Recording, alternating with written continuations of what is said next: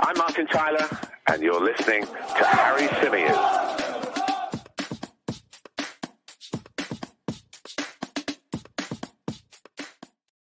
How's it going, people? Welcome back to the Chronicles of a Gooner live here on the Chronicles of a Gooner YouTube channel. If you're a podcast listener, welcome as well. Welcome to everyone. I'm in a delightful mood. Arsenal have beaten Liverpool at Emirates Stadium to continue their excellent run of form and to return back to the top of the Premier League after we were momentarily knocked off our perch by Manchester City. What a performance for the most part. Uh, what a result in the end. What an electric atmosphere again. The place is buzzing. Everybody is is feeling great in and around the football club. And um, people talked about this as being our biggest test yet. And I certainly think it was, not just in terms of what Liverpool are on paper, what Liverpool have been over the last few years, what I expected from Liverpool, but based on what we actually saw as well, because they are a really good side. You have to give them their dues. I know that they're languishing in mid table at the moment. I know that they're not where they're expected to be. I know that people will say this was the best time to play Liverpool, but when you watch them in the flesh, and you see how physical they are and how dominant they can be and how much quality they have all over the park, it makes you even prouder to watch your team go out there keep plugging away, keep going, being relentless in our desire to win the game, and then getting the result that we deserved. Uh, big hello to everybody in the live chat at the moment. I hope you're all good. Uh, thank you all so, so much. Uh, for being with me. Thank you to everybody that will watch this back, and of course to those of you that will listen to this back later on. Great day for me today. Um, I was covering the game for BBC Radio London. Um, it's always great working for them, whatever game they send me to, but it's extra special uh, when they send me to Arsenal. And obviously, I was at Arsenal for them earlier in the season to cover the game against Leicester City, which I thoroughly enjoyed. Um, but there was something about today, you know, it was a big, big game. There was a real buzz. Uh, I was really looking forward to it. Obviously, the access that you get as a member of the media is is really nice as well and it it just adds to it you get to be in the press conferences you get to kind of exchange opinions and views with some of your colleagues as well at half time and at full time which is always nice to do as well it was it was a great day overall um nerve wracking though uh, a lot of the time uh, difficult a lot of the time um, but yeah, uh, delighted. Uh, it, t- it, means that you get home that little bit later, but that's all good because I got to watch Jurgen Klopp I got to watch Jurgen Klopp in his press conference pretend um, that he wasn't absolutely livid. And there was just a couple of cracks in some of his answers that suggested that he was. He was particularly unhappy with the decision uh, not to award Liverpool a penalty for Gabriel's handball, uh, which we'll come on to talk about a little bit later on. He was frustrated with the award of Arsenal's penalty. We'll be getting into all of that, but we'll be mainly focusing, of course,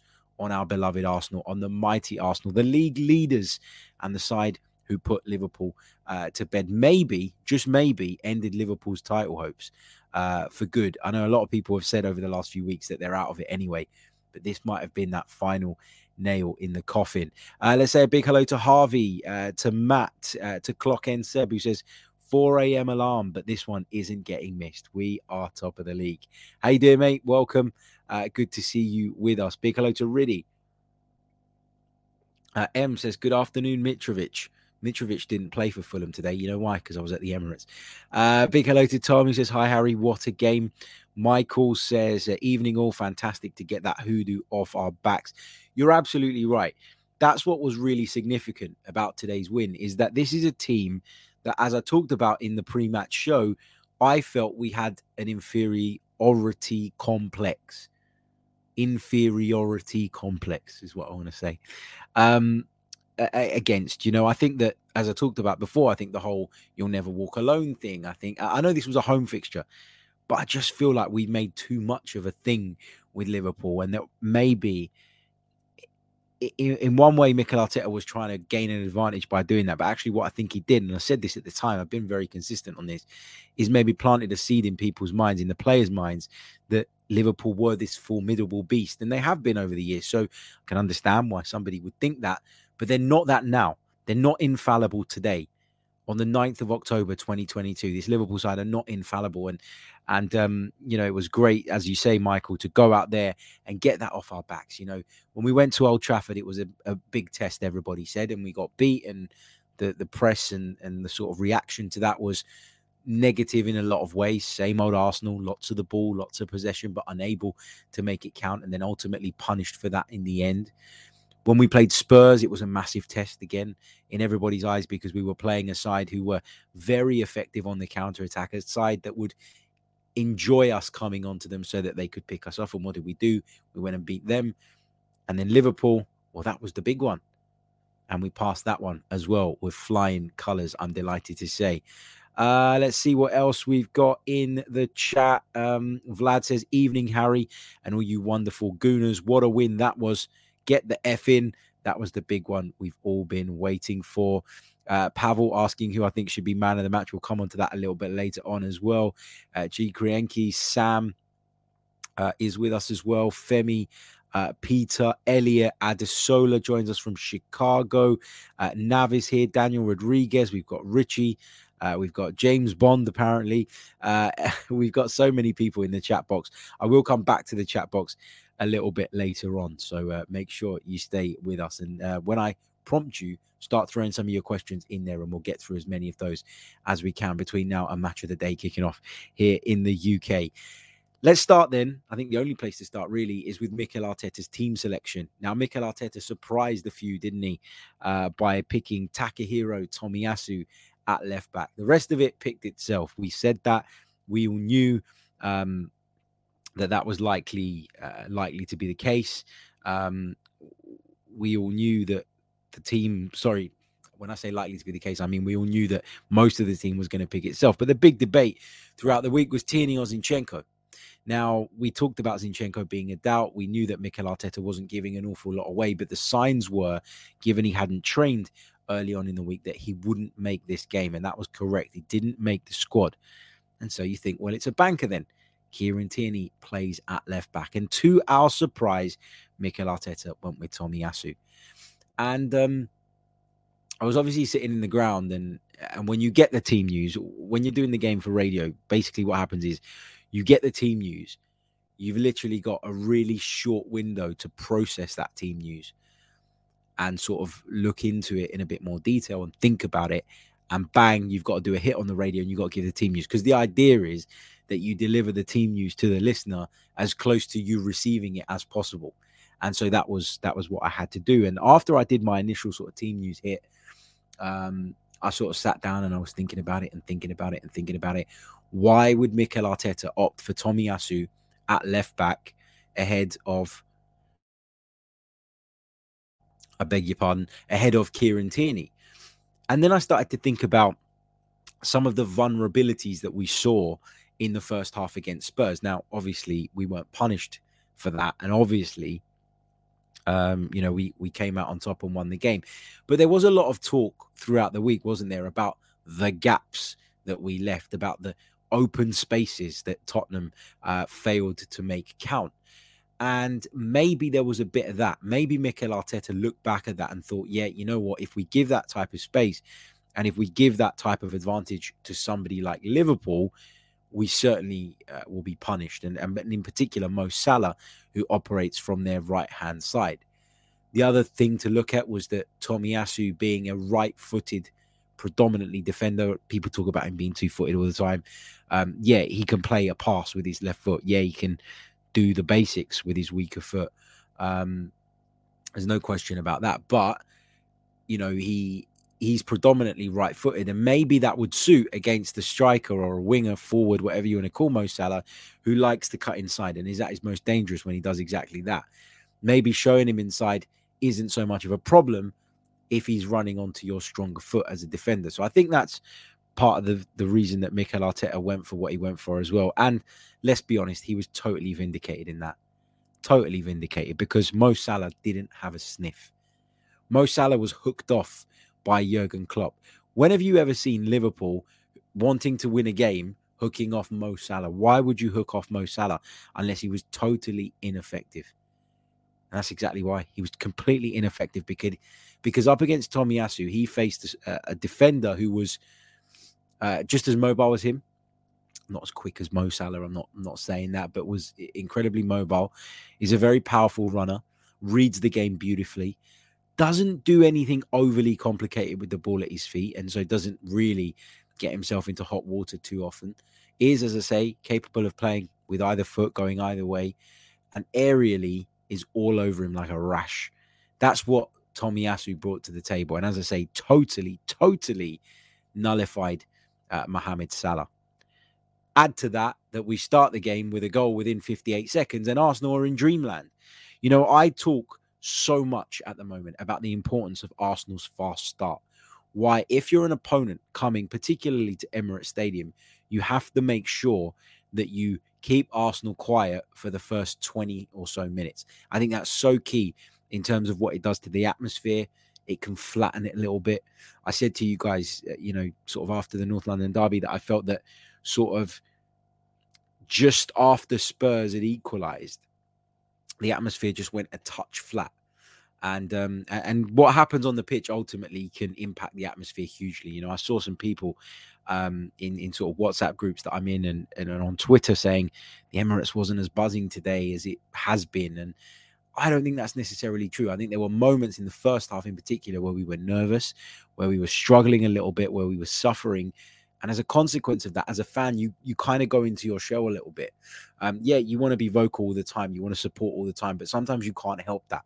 It happens, and um, and so you know it's really important that we get off to fast starts. And Liverpool, you know, they they'd have talked about it too in the build up. They'd have been definitely looking at that and so to concede within 58 seconds would have really, really frustrated Jurgen Klopp, who, when we spoke to him today in the press conference, said he was very disappointed with Liverpool's overall performance. So the fast start comes about. Arsenal worked the ball really, really well. Um, it moves into um, into the middle of the park. Martin Odegaard with a superb pass to slip in Gabriel Martinelli. The weight of the pass is perfect. The angle of the pass is perfect. Then I've seen uh, sort of in my instant reaction video, uh, one of our listeners in particular who uh, likes to complain about Martin Odegaard. He's complaining about him today, despite the guy setting up a goal within 58 seconds. I mean, you must be a lot of fun at parties, mate. I don't know what to say. Um, but, you know, perfectly weighted pass. And then Martinelli gets into that position and Martinelli converts it. Now, you know why we're able to get those overloads loads in the wide areas. Why Martinelli's able to find that sort of space. Because all of a sudden now, when Arsenal attack, you've got people not just attacking through the middle in Gabriel Jesus, but you've got players attacking the half spaces as well, in the way that Granit Xhaka does. If you watch that goal back, you'll see Granit Xhaka making a run forward as well. And what happens there is that the centre back, the fullback, they don't know who to go with just that split second of confusion can create you that extra little bit of space. And once the ball was played in, Gabriel Martinelli made no mistake with the finish. Alisson got a slight touch on it, I think, with his foot or with his leg, but there was too much on it from Martinelli and it found the back of the net. And the Emirates Stadium erupted. And that's exactly what we wanted the perfect start. But I did think after we scored the goal, we lost our way a little bit. Now, is it fair to say that we lost our way, or do we have to give praise and credit to this Liverpool side. Because listen, as I said to you right at the top of the show, people will tell you that they're done. People will tell you that they're finished. People will tell you that they don't have it anymore. Actually, that's not true. They have it all. They really, really do. They're going through a difficult period at the moment, but they do have it all. You know, they've got powerful centre halves that are comfortable on the ball, that were able to beat our press quite easily in the first half. Even though I thought the press wasn't necessarily as aggressive as it has been. Maybe that was part of that inferiority complex that I talk about. Maybe we are a bit wary of pressing too aggressively against a side that have been known to pick people off. Um, I don't know. I don't know. Um, but yeah, we we started to lose our way a little bit, and um, Liverpool started to get on the ball more. They started to dictate the ball more, uh, dictate the play. I beg your pardon, dictate the tempo. Um, Thiago Alcantara was getting on the ball in those deep areas as he does, and really pulling strings. He was drifting left and doing it uh, quite a bit in the first half as well. And and we really really struggled. Obviously, uh, Ramsdale was forced into action, had to make a save. William Saliba nearly putting the ball in the back of his own net again. Um, when uh, when a cross came over from Liverpool's right hand side. Listen, he had to deal with it. He had to do something. Thankfully, he took the sting out of the cross at least and made it savable for Aaron Ramsdale down to his left. But we did lose our way, and then we conceded a goal, and it was a really well worked goal from Liverpool for the most part. Ball dropped over the top. Uh, Diaz had drifted from the left over to the right, put the ball across the six yard box, and Gabriel couldn't cut it out and there was Darwin Nunez to finish quite well. And he's had a lot of stick from people. He's had a lot of criticism. I thought he was quite effective today. I thought his runs were good. I thought he was sharp. I thought he was a danger to us um, when he was on the pitch. He was certainly someone I was keeping an eye on. But could Arsenal have done more to prevent that goal? Certainly. Certainly. Um, you know, Darwin Nunez might have been in an offside position. He, in fact, he was in an offside position. And so subsequently, the goal would have been ruled out. Had Gabriel not played the ball when it come out of the air. But again, he doesn't know that. He's got to do something, but he's got to deal with it properly, and he doesn't. And once he miscalculates the flight of that ball and then doesn't make the contact that he wants, Arsenal are in trouble. And you you know you're in trouble when your centre halves have to cross over. That's always a big red flag. And what happened was they had to cross over. Saliba has to go out and try and deal with Diaz and then uh, Gabriel ha- in the middle has to try and deal with the run of Darwin Nunez, and we just got we just got opened up. We just got pulled apart, and and Liverpool were back on level terms. And then I started to fear the worst. I really did because we were misplacing passes. Um, we weren't we weren't keeping hold of the ball when we were getting it. Uh, you know, periods of possession were very very short, and that makes it more difficult to kind of stay in a game, right? When you're tired, when you're trying to press, when you're trying to be aggressive, when you're trying to hold on, you want to have sustained periods of possession so that you can use that to get a breather. And it just looked like the first half was heading in a really bad negative way until right on the stroke of half time. Liverpool had a free kick, I think, um, from which they put the ball in towards the penalty area and Arsenal break away with the ball fantastically. Gabriel Jesus playing a massive part. But again, Gabriel Martinelli, um, the guy is just so direct. The guy is just a constant thorn in your side. He's a constant problem for defenders. He's an incredibly powerful runner and he takes the ball on the outside and then he checks back in brilliantly. Plays a ball into uh, the six yard box. I don't think the pass was intended, by the way, for Bukayo Saka but a- another Arsenal player steps over it. And who steps over it? Gabriel from the back. And that just shows you the willingness that this Arsenal side have to get forward and to attack and to be aggressive and to try and hurt people because your centre back is in the centre forward position from that counter attack. And when he gets there, um, he steps over it and purposely, maybe not on purpose, I don't know. Uh, but it comes to Bukayo Saka at the far post who just about turns it in. And that was the boost that we desperately needed. It was a boost that we desperately needed to kind of remind ourselves that in the past we've been poor against Liverpool. In the past, we've struggled against Liverpool. In the past, there's been a huge gap between these two sides. But actually, nowadays, it's not so big. Nowadays, we can compete. This Arsenal side is far more capable of competing than any Arsenal side uh, in recent history. And there was a really interesting stat that I read just just before coming on, um, which uh, which said this: Arsenal had 46 touches inside the box versus Liverpool today. That's more than in the last five matches versus Liverpool combined. So, what's been the key this season? What's been the difference? The defensive side is obviously better for the most part, but there's still errors there. There's still lapses in concentration. There's still moments where we could do better the key point now is that we have firepower. We went to Old Trafford. Okay, we lost the game, but we created plenty of chances, plenty of opportunities to win it. Why? Because we got creativity and we got firepower. On that day, it wasn't our day. It didn't happen. It didn't work. We played Spurs. We beat them. We scored three goals. We played Liverpool. We beat them. We scored three goals. We are now able to hurt teams. And that's something that we struggle to do in the past. Sometimes the defensive structure looked good. Sometimes we'd be able to, you know, hold teams off, keep them at arm's length, but we never really offered a threat because the focus was on the defending. And we finally got that balance now whereby we can cause people problems, but you know, we can defend to a reasonable standard as well. So that goal right on the stroke of half time, I think was the decisive moment in this game. Really, really was. Why? Because when that, I was going to say full time, when the halftime whistle went, the Emirates Stadium sort of got up and applauded. Um, you know, the you could really feel the energy again. It would have zapped the energy out of a Liverpool side who had done really well to work their way back into the game and then probably get on top in a game in which they conceded a goal within just 58 seconds.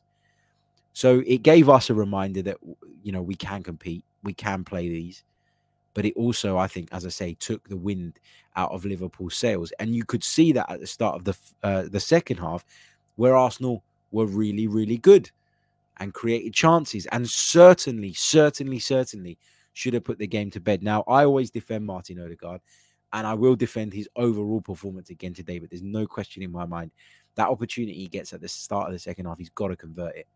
He's got to do much better than that. He finds himself on the edge of the box, shifts the ball slightly left, creates a bit of space. It all opens up for him, and he just, I don't know, does he get caught in two minds? Is he trying to give the goalkeeper the eyes? I'm not sure, but he makes a right mess of it, and the ball ends up um, coming off of Alisson, comfortable save, and you're sitting there then and you're thinking, shit. Um, that's the type of chance you need to take. This the type of chance you need in these games to put the opposition to bed. And shortly after that, not too long after that, Liverpool go down the other end um, they get Firmino in behind, and Firmino with a great strike back across Ramsdale into the far corner. He's got a real knack of scoring against us, that one, hasn't he? Um, but he found the back of the net, and and there it was. You're back on level terms, and you're thinking, oh. But again, the stadium rallied. The fans got up. The fans began cheering the team on. The fans uh, started to to sort of transmit that message that says it's okay. It's okay. We're still in this. We've done well. We're playing well. We've started this half brilliantly. Do not let that derail you. And the players responded again. They responded again because the performance during that second half was as good as you could have possibly hoped for, I think. I think that um, you know, at the time when you're watching it, I always say this to you guys: you're nervous, you're shitting it, you're bricking it, you you worry about every little thing and every little detail. But what did Liverpool create? What did Aaron Ramsdale have to do in that second half? Nothing, nothing whatsoever. Alisson was the one called into action. Liverpool were the ones having problems living with us, coping with us. Martinelli was constantly an issue for them down that left hand side, whether it was Trent Alexander Arnold he was playing against or whether it was Joe Gomez. It didn't really matter. Neither of them will want to see Gabriel Martinelli rocking up against them anytime soon. And then we get the penalty. Was it a penalty? Big question. Was it a penalty? Yeah, I think it was. I think if you kick out like that and you don't get the ball, but you get the man, it will be a penalty. Now, maybe in 1995, that isn't a penalty. Maybe in 2005, it's not a penalty. Maybe in 2010, it's not a penalty. But in 2022, it absolutely is. And, um, you know, I can understand why, if it goes against you, you feel a little bit frustrated. You feel like maybe it's a little bit soft. But, you know, Michael Oliver was right there. He saw it, he pointed to the spot. And obviously, the VAR didn't feel that that was a clear and obvious error. What I will say is that Liverpool, in my opinion, should have had a penalty as well. I certainly think Gabriel's handball um, was worthy of awarding a penalty. I think what's got him out of trouble there is that he is so close to Jota that I guess the argument would be, well, he can't really move his arm out of the way. Then we come on to that next debate of what is a natural position? Was his arm in a natural position? I hate that because what is a natural position when you're running? What is a natural position when you're trying to jostle for position? What is a natural position when you're trying to shape your body for a cross? Put it this way I can understand why it wasn't given. The Gabriel one, that is. I can understand why that wasn't given. I can understand why uh, Liverpool weren't awarded a spot kick because of the factors I've just mentioned that it was too close that you know he can't really do an awful lot about it doesn't really have time to react but what I will say is, if that was at the other end and that was against us, I'd be absolutely livid. So I'm going to give some sympathy to the Liverpool fans for that because, as I say, if it were the other way around, if the shoe were on the other foot, I'd have feel, I'd have felt really, really aggrieved. Our one was a penalty um, as well. Um, and and we got the rub of the green in that sense, in that ours was given and theirs wasn't. But you know what? I, after all those years, um, you know, of, of going to Anfield, going to Old Trafford, going here, there, and everywhere, and rarely getting any decisions, I don't really care. You know, people always tell me I've got a lot of friends that are obviously not Arsenal fans. Uh, one in particular who who really enjoys uh, sort of highlighting when Arsenal get a decision that maybe is a little bit questionable in their favor. And my response is always, you're the person that says over the course of the season they even out. You know that bullshit, that nonsense that people go on and on about? Well, then stop moaning about this one. And I've already said that I think that Liverpool were unlucky not to get a penalty. So what more do you want from me? I'm being honest about it. I think that if it was the other way around, I'd have wanted a penalty for that handball by Gabriel or for when the ball struck Gabriel's hand. Um, but you know what? We got the rub of the green. Who cares? Uh, but yeah, like that's that's that's what happens. That's how it goes sometimes. And and we got the penalty, and you know, upstep Bukayo Saka. And if you had any doubts around whether or not Bukayo Saka has gotten over that Euro trauma, uh, trauma, trauma uh, that he suffered a couple of summers ago, you know, he's he's now scored penalties. I think against Manchester United, Chelsea, and Liverpool, which tells you all you need to know. He's over it. He's past it. He's matured. And what a great penalty it was, by the way, as well, because Alisson guesses the right way, gets down pretty quickly. It's got to be right in the corner. It's got to be unsavable to deny Alisson getting something on it. And that's exactly what Bukayo Saka made it. And from then on, I actually felt quite comfortable.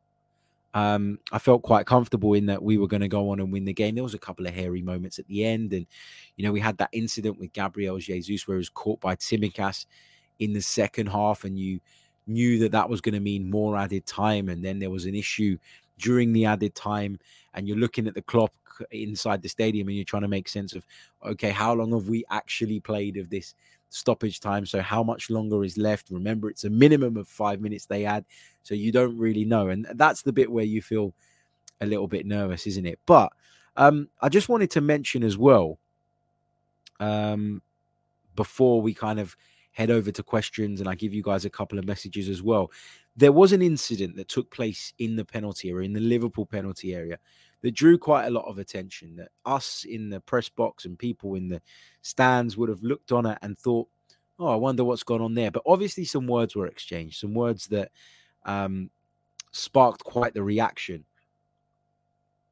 Now, an FA spokesperson has since come out and said, We are aware of an incident that took place during the match between Arsenal and Liverpool. We are in dialogue with the match officials and we'll reveal, uh, I beg your pardon, We'll review the details of the incident. The FA are looking into an incident of an exchange of words. I've seen some rumors online that, that there was uh, some racial abuse um, in the direction of Gabriel. I, I don't know. I, I, can't say that's true or it's not. Um, so I am interested uh, to see what comes of this, if that is even what the issue is all about. But remember, Michael Oliver made his way over to the side of the pitch and spoke to both Jurgen Klopp and uh, to Mikel Arteta, and then was seen giving a sort of statement uh, to the fourth official. Uh, just down in front of me, uh, whom was making notes about what had occurred. I guess that's probably for um, I guess that's probably for the the report that the uh, officials are going to submit. But again, I don't know for fact what what was said there, what exactly that incident was all about. But we'll await, of course, further information and further detail on that. Uh, before we continue through the conversation, let's quickly check in where we are in terms of likes because there's over 500 of you live with me now on the Chronicles of a Gooner podcast live, but we've only got 100 and 11 likes on the board. Come on, we can get plenty more than that, I'm sure. Uh, please do leave a like on the video. It really, really does help. Make sure that you're subscribed uh, to the channel as well if you're new. Uh, that really, really helps. And we bring you daily Arsenal related content. Um, you can find all of this content if you're watching us on YouTube in podcast format as well. Um, so yeah, it's it's available wherever you want it, basically. And um, I also want to turn your attention just quickly before we move on uh, to the fact that you can now become a Chronicles of a Gooner member. Um, if you want to do so, uh, we'd love to have you. You'll get uh, additional content. You'll also get put into two prize draws if you're one of the first 100 to sign up. Uh, so let me just quickly show you what the proposition uh, entails. So if you head over to the website, which is in the description below, anotherslice.com forward slash chronicles of a gooner. If you use the option at the top right of the page, create an account. This is on the website, by the way, not the app. On the website, you can create an account and then you can subscribe to the Chronicles of a Gooner for six pounds per month. That will give you access to our premium content. It's not compulsory, but if you want a bit more uh, content and you want to go into those prize draws, you want to support me to keep delivering this podcast, but as well as that, support the Great Ormond Street Children's Hospital here in London, uh, to whom we are making a monthly donation from the membership pot, then you can do so. Once you've created the account on the website, you download the app on your phone and you'll be able to log in with those credentials and have access to all our normal content, but our premium content as well. Uh, you can download it, listen to it offline like you can on all major podcast apps, and you'll see that we've got four bits of, uh, of premium content. Loads of you guys enjoyed the Jamal Fyfield stuff. Uh, my good friend and colleague at BBC Radio London, Boreham Wood centre back, um, gave us a fascinating insight into his career, but also uh, talks a lot about Arsenal because he's a big Arsenal fan as well. He's going to be joining me again on Tuesday, and we're going to be dropping our next bit of members' content then. So, uh, yeah, if you're interested, that's what you can get for your money. Uh, you'll be supporting me, but you'll also be supporting the Children's Hospital as well. Right, going to take a very, very, and I mean very, very uh, brief pause, and we're going to be back to take your questions and your thoughts from the live chat for the remainder of the podcast. Listen, I've got plenty of time. I can keep going until match of the day starts. So uh, fire up, drop the questions in the chat. Be back in a moment. Today's episode is sponsored by NerdWallet's Smart Money Podcast. NerdWallet's trusted financial journalists use fact-based reporting for some much-needed clarity in the finance world, helping you make smarter decisions with your money. The nerds have helped me get smarter about things like planning for my tax bills so I don't dread April every year, producing a balanced budget, not just for football, and saving on travel because spending less on airfares means more money for an extra night and maybe a fancy dinner too. Listen to NerdWallet's Smart Money podcast on your favorite podcast app. Future you will thank you. Hey everybody, welcome back to the Chronicles of a Gooner, the Arsenal podcast, part of the 90 Min Football Network. Uh, great to see you all in the live chat. Great to see so many of you in the live chat as well. Uh, listen, I, I always love doing this podcast. I always enjoy doing this podcast. When we lose, it's therapy, but when we win, it is great, isn't it? It's brilliant. Um, right, let's uh, let's see what you guys are saying. Afsar says, "Moon the likes." Yes, please do please, please do. Uh, Shafiq says, uh, hello, great show, good win. Although I'm concerned that we are not keeping clean sheets. A good team is built on a solid defense. I think you're right to be concerned. I, I, I do. I think what we need to get into the frame of uh, mindset of is is enjoying the wins, enjoying the victories, but always understanding and knowing that we can be better. And I think Mikel Arteta knows that. I think Mikel Arteta will spend a lot of time looking at the negatives as well as the positives. Um, you want to keep the mood high, you want to keep the momentum going, but you also have to recognize where defensively you're not quite up to it. And we haven't been uh, as flawless as we might have been um, defensively eh, of, of late, but we've, as I've said already, we've had that firepower to dig us out of the hole. And obviously, when you've got those options to be able to play both ways, it really, really does help. But you're right. You know, I think that Gabriel is someone who struggled a bit in the last couple of games. You know, we've talked about him before as being a little bit rash, making bad decisions from time to time. Generally, I think he brings a lot to the team, um, generally speaking, but there, there have been moments as well. He's not in a great run of form, but I'm sure he can play his way through that. And I'm sure uh, Mikel Arteta trusts in him. He gives us so much in terms of presence, physicality, power. Um, the fact that he's left footed gives us great balance as well. I don't think Arteta will drop him anytime soon. But I agree with you that he specifically is not is not playing at his best right now. But we're still winning games, which is obviously a really really good sign. Um, but yeah, look, nobody's getting carried away. Nobody thinks we're going to win the title, not within Arsenal circles anyway. You keep hearing that, and I see a lot of uh, content creators, journalists, whatever, using that as a, a, narrative to try and drive clicks and to try and sort of um, spark a debate and a conversation. I don't think there is a conversation to be had about that right now. I don't think Arsenal are our title contenders. You know, do I think that with every passing week we're moving closer and closer to being that? Yeah, maybe, but we're certainly not there today. You're certainly not going to catch me at the start of October suggesting that we're in the title race. Yeah, we're top of the pile now. It looks good. It feels good. Mikel Arteta alluded to as much in his press conference today, but he wouldn't be drawn on that either. Why? Because we all know that there are still issues with this team. We all know that there are still fragilities within the squad. There are still areas whereby if we lose a key player, we're, we're significantly weaker. And that's why when I saw Gabriel Jesus go down in a heap the way he did today in that second half, and you know, you, you got to remember from the press box, right? So he had his back to me, he's running towards the ball, he's going to retrieve a loose ball, and he just drops to the ground. You can't see the coming together, you can't work out what's happened, and then you see the players around him frantically urging the medical staff onto the field of play, and and you're fearing the worst. And and the first thing that went to my head was obviously is Gabriel Jesus okay? But the second thing that came to my head was what the hell are we going to do without him? Because the level dropped so significantly after him.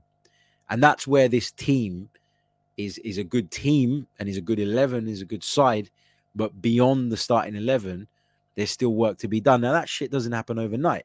You know, this is a process. We're building. It's going to take time to get to the, the point where we've got the strength in depth that Liverpool have or that Manchester City have. We know that there's more that needs to be done. Um, and we know that there's still room for improvement. And it's healthy to make sure that you have room for improvement. Uh, Richie says, uh, best thing uh, about being a member is the chat box. Yes, uh, there is a Discord chat for our members. And if you've signed up on another slice, you'll be getting an email tomorrow uh, with some more information, some more details, and it will contain the link to the Discord server if you're not already in there. Uh, let's keep going through the chat. Um, Arnie says, Do you think our fans in the stadium should use the thunderclap from the Icelandic team from Euro 2016? I'm going to guess by your name, Arnie, that you're Icelandic. Um, yeah, I, I love the thunderclap. I think it's great. Um, it's something that's used quite frequently around Europe as well. I know that Iceland fans famously did it brilliantly, but I've seen it in in other European grounds. I like stuff like that. Um, I always say this though: Premier League atmospheres are good, but they're different to European atmospheres. They're different to, to foreign atmospheres, and I think Premier League atmospheres can be electric. Foreign atmospheres can be intimidating, and to a degree, I want it to be a little bit more intimidating than it is at times because I think that is what gets inside people's heads. And so, um, yeah, you know, I'm all for it. I'm all for it. Uh, Alex says uh, Martinelli has been the best winger in the league so far this season. I, it's hard to disagree with that. He's scoring goals, he's creating goals, he's committing fullbacks, he's giving top, top players who have been there, done it, won it all. He's giving them nightmares. That's what a top player we have on our hands in Gabby Martinelli. I'm, I'm thoroughly, thoroughly enjoying his performances at the moment, and I can't wait to see more. Um, what else have we got? What else have we got? Uh, the chat is really popping off. Um, hold on, hold on, hold on, hold on. Um, Okay. Uh, Riddy says, Harry, would you play Tomiyasu at left back against Leeds away? Um, I don't know. I don't know. I, I think that, look, I think for the balance of the side, I think it's better that you have a left back at left back. Is is is the way I'm going to put it. Simple, but um, what Tomiyasu did today was was serve a very specific purpose and serve it brilliantly.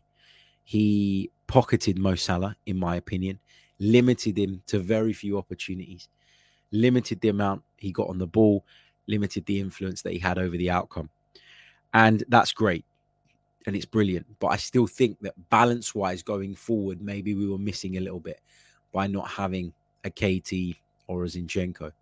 So I don't think you need to be as specific in your approach against Leeds. That's not any disrespect to Leeds. I think there are certain teams, Liverpool, Tottenham, Man United, maybe, probably not at this moment in time, but Liverpool, Man City, that you look at and you think, okay, as well as imposing ourselves, as well as playing our own game, we have to make some slight tweaks and adjustments to try and curb what they're good at and to try and prevent them from getting the upper hand. And I think today was one of those days where you you think like that. I don't think Leeds away is one of those places where you're going to go into it thinking that way. Um, because I think there's a golfing class between the two sides. Now, that's not to say it's going to be an easy game. I've said this a, million and one times. There are no easy games in the Premier League.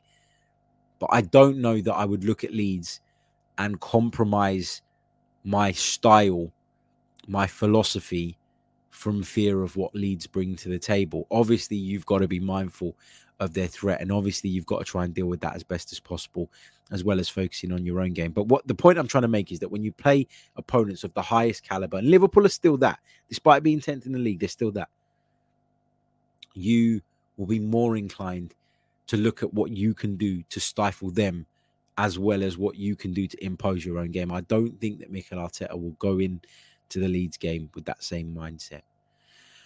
Uh, let's quickly check on where we are on the likes. Just 178. Let's try and get uh, 250 on the board. That would be great. Uh, Theo P says, I have a question for you, Harry. Where are you from? Do you mean in terms of ethnicity? Um, or do you mean um, where am I from in London? I live in North London at the moment. Um, my ethnicity is is Greek Cypriot. Uh, Damien says, Harry, you are a coward. Why am I a coward? Um, let me know in the chat, please. Uh, what have we got? Uh, Jared says saw people say that Gabriel had a poor game. What's your thoughts? Thought he handled their front line pretty well. I don't think he was at fault for any of their goals, to be honest. Uh, you you would have put this question in before I sort of had that little chat about Gabriel, so I'm not going to go into it too deeply again. Um, but it wasn't his best game, and I don't think Spurs was his best game. I, have seen him play better than that. Is is kind of all I'd say. It's not to the point where he needs to be dropped from the side. I'm not suggesting that for a second. I don't think anyone should be at least suggesting that. But um, but yeah, you know, it, it's not been his best couple of performances. Uh, what have I got? Uh, M says uh, Harry with Martinelli and Vieira's stellar recent performances, and even Marquinhos' emergence. Do you think Arsenal will still go for a winger, a right winger, in January? From what I understand, from what I hear, Arsenal's priority in January is to bolster their midfield options. That's the number one. Now I know a winger was quite high up the list. Um, you know, sort of in the summer, we we know that Arsenal wanted Rafinha. We know we were linked with a host of other players as well. In the end, we didn't get that business done. Will they be looking at a winger? I'm sure they'll be keeping their eyes open and their ears close to the ground. But as I say, my understanding is that they will seek to bring in a midfielder first and foremost. You're right. You know, Marquinhos has probably developed at a quicker rate than a lot of people thought. Didn't think he was great against Bodo Glimt, by the way, but he's got more opportunities in this Europa League to show his level. Reiss Nelson is back in the picture, back in the frame. Mikel Arteta has suggested in recent press conferences that he will give him another chance.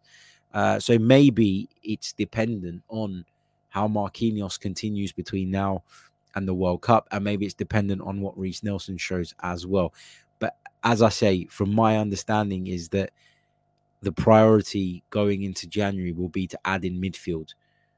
I can't say with any degree of certainty that they'll go for a winger as well, but just based on previous evidence, we have to say that there is, um, you know, there is a chance that we we look for that. Uh, let's say a big hello to uh, Mohammed, who says, Hi, Harry, all the best. We're all happy, but the main concern for me is injuries for key players. For some, we don't have backup of the same level. We must bring in a midfielder in January in order to boost our hopes of achieving. Yep, um, you're right. Uh, what else have we got? Big man Andy, totally non Arsenal related question, but it's not Prem related. But who are your favourites for Serie A? Milan, gotta be. Um, I didn't think they were at the start of the season. I'd have put it down on Inter, but yeah, Milan are still there for me. I'd like to see Napoli do it, but I just I don't know if they can last the distance. Uh, what else have we got? Um, Alex says, if we're still top by the World Cup, would you consider us title challengers then? Um, no, no, uh, no, no, no, no, no. And I'll tell you why. And this is going to sound really negative and pessimistic. Being an Arsenal fan, I've been through many a years where I've got my hopes up and I've ended up being traumatized. I've ended up being bitterly disappointed. And I've ended up being frustrated on the basis of things that were completely outside of our, as a football club's control. And I feel like the World Cup brings about that possibility. A World Cup slap bang in the middle of the season is unprecedented. It is a shit show, let's be honest. And my fear is that one of two things could happen. We lose momentum because of this month break, and then we find it difficult to get back into the swing of things. It makes Mikel Arteta's job so, so difficult off the back of that tournament. How does it affect individual players' uh, mindsets? You know, what if your team goes to the latter stages and gets beaten and then you're drained and you're feeling down, or you make a big mistake that costs your country? How do you then compartmentalize that without a break and come straight back into the fray and be expected to perform for your club. And the other thing is injuries. Injuries are so unpredictable. And we keep talking about how if we suffer injuries in a couple of areas, we're quite light. I, still I want to get out of the other side of the World Cup. And then once we come back and we've had five, six games after that break, then I think I'll be in a position to assess where Arsenal are at and then start to set start to either say the objective that we had at the start of the season, which was to finish in the top four, um, is still relevant, or if there is scope, if there is reason, if there is justification in maybe raising that bar a little bit. But I want to wait till after uh, the World Cup. Uh, let's see what else we've got. Some of you asking me about um, who I'd like to see come in. We'll we'll do that another time. Like we'll we'll sort of as the transfer window approaches, we'll start to um, you know, we'll start to look around at targets. We'll start to break down targets. We'll start to assess their suitability. Uh, let's, you know, let's check in where we're at on the likes again. 205, not bad. Not bad. Let's try and get, though, as I say, uh, up to uh, 250 ASAP. Uh, uh, everybody's waiting for MOTD uh, in the chat box. Um, twerk for work. Says Harry, what are you going to be eating whilst watching Match of the Day? Nothing. I've eaten. Might have a rich tea biscuit, maybe. I don't know. Uh, with a cup of tea, perhaps. Because I've got a sore throat today. Whenever I do a commentary, like a full game, um, and I'm talking away, talking away, talking away, and then um, got loads of sort of work to do afterwards. I do get a sore throat. I do struggle with it. Um, so I might just make myself a hot tea of some sort, sit back, kick back. Um, and and enjoy it. Uh, what have we got? What have we got? Um, Wandering Minstrel says the break, the World Cup break, that is could do us good. It could, but it could have an adverse effect as well. So that's why I don't want to say yes, we should still be looking at the top four, or yes, we should now raise that bar and say we're going to challenge for the title. Uh, what else have we got? Lots of advice on what to drink. Thank you so much. The common denominator is honey uh, among all of you. Yeah, I, I think I'm going to have a bit of that. Um, what else have we got? What else have we got? Uh, Leonid uh, says petition to free Nkunku from the pre-contract with Chelsea. So we had Julien Laurens on the 90 Min show, which is going to be an absolute blast tomorrow, by the way. Tomorrow, 11 a.m., live on the 90 Min YouTube channel. We'll be looking back on this game. Grizz will be on the panel as well. Looking forward to that. Uh, come and join us. But Julien Laurens said to us that he hadn't heard that that agreement was was as advanced with Chelsea, and that there's still a lot of other interest, and that Nkunku will assess his options and and then make a decision from there. And and I tend to agree with him. Why would Christopher Nkunku commit to anything? Why would he have committed to anything at that point? I think that you know there were reports suggesting that Chelsea had inquired, that Chelsea had made some progress with his current club, but it seems like Christopher Nkunku is going um, to leave his options open. Uh, until as late as possible. Uh, Joe says that you're a great host on the 90 Min channel. Uh, keep up the good work. Thank you. I get a lot of stick actually um, for for being the host and and sometimes talking about Arsenal when I'm hosting. Uh, as if I'm supposed to just switch off my Arsenal affiliation. But yeah, uh, thank you for that, mate. Really, really uh, do appreciate it. Um, Mohammed says that Klopp was confused and surprised by the energy at the Emirates Stadium. Klopp was like to me, he seemed strange today. Like, so I watched him in the build up to the game, literally stand just inside the Liverpool half as the two teams are warming up and, and watch us like a hawk, as if he was hoping to work something out that maybe he couldn't make sense of in the build up to the game. Um, I thought his body language on the touchline at times was a little bit strange as well. Like he looked quite dejected at times. He looked a little bit abject at times. Um, he looked mystified by what he was seeing from his players at certain points as well. Um, and then he came into the press conference and he started okay. Uh, you know, you can watch. I'm sure you can watch it on YouTube now. I'm, I'm sure someone's posted it. Um, try Haters TV. I think they normally post them. He uh, he came in and he seemed okay, and then there was just a couple of questions that that like maybe got under his skin a little bit. Like someone asked him, I think it was Miguel Delaney, said to him something along the lines of, "Do you have deeper concerns now?"